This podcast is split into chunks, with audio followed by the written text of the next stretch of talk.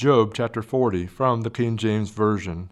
Moreover, the Lord answered Job and said, Shall he that contendeth with the Almighty instruct him? He that reproveth God, let him answer it. Then Job answered the Lord and said, Behold, I am vile. What shall I answer thee? I will lay mine hand upon my mouth. Once have I spoken, but I will not answer. Yea, twice, but I will proceed no further.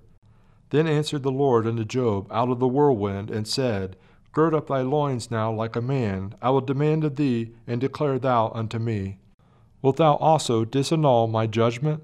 Wilt thou condemn me, that thou mayest be righteous? Hast thou an arm like God, or canst thou thunder with a voice like him? Deck thyself now with majesty and excellency, and array thyself with glory and beauty.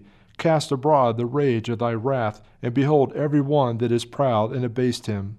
Look on every one that is proud, and bring him low, and tread down the wicked in their place. Hide them in the dust together, and bind their faces in secret. Then will I also confess unto thee that thine own right hand can save thee. Behold now Behemoth, which I made with thee. He eateth grass as an ox. Lo now, his strength is in his loins, and his force is in the navel of his belly. He moveth his tail like a cedar. The sinews of his stones are wrapped together. His bones are as strong pieces of brass. His bones are like bars of iron. He is the chief of the ways of God. He that made him can make his sword to approach unto him. Surely the mountains bring him forth food, where all the beasts of the field play. He lieth under the shady trees, in the covert of the reed and fens. The shady trees cover him with their shadow, the willows of the brook compass him about.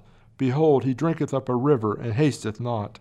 He trusteth that he can draw upon Jordan into his mouth. He taketh it with his eyes, his nose pierceth through snares.